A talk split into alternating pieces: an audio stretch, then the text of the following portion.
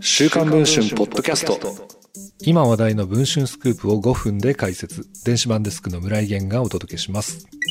7月13日、宮崎駿監督の10年ぶりの新作、君たちはどう生きるかが公開されました。同作は事前の宣伝を一切封印。あらすじやキャストに至るまであらゆる情報が伏せられていました。今回、週刊文春の取材にスタジオジブリの鈴木敏夫プロデューサーが作品のワンシーンとその背景について初めて明かしました。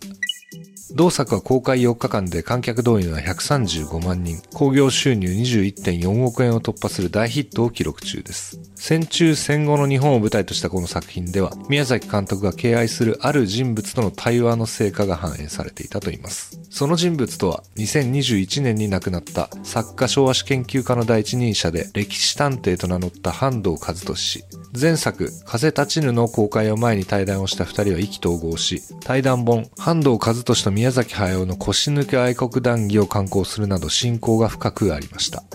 半藤氏をよく知る編集者によると、半藤さんは宮崎さんと対談をするまでは、隣のトトロと紅の豚しか見たことがなかったと言います。一方の宮崎さんは半藤さんの著作の大ファン。その二人がゼロ戦の設計者である堀越二郎を主人公にした風立ちぬの公開前に対談することになったと言います。対談の後半藤さんは宮崎さんについて、本当に飛行機について詳しい方なんだよと嬉しそうにおっしゃっていました。このように編集者は振り返っています。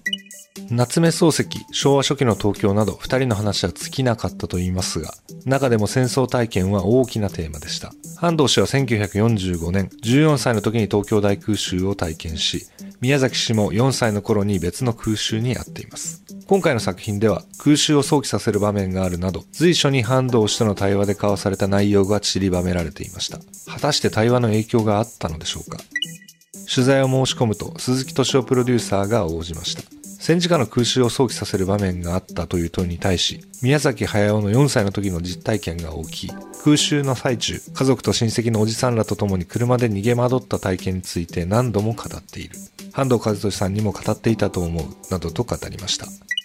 そして週刊文春は2人の対話について知る関係者を取材。宮崎監督の最新作を安藤氏との交友という視点から読み解きました。この記事の全文は週刊文春電子版で読むことができます。ぜひ電子版の方の記事も読んでいただければと思います。それでは本日のポッドキャストはこの辺りで。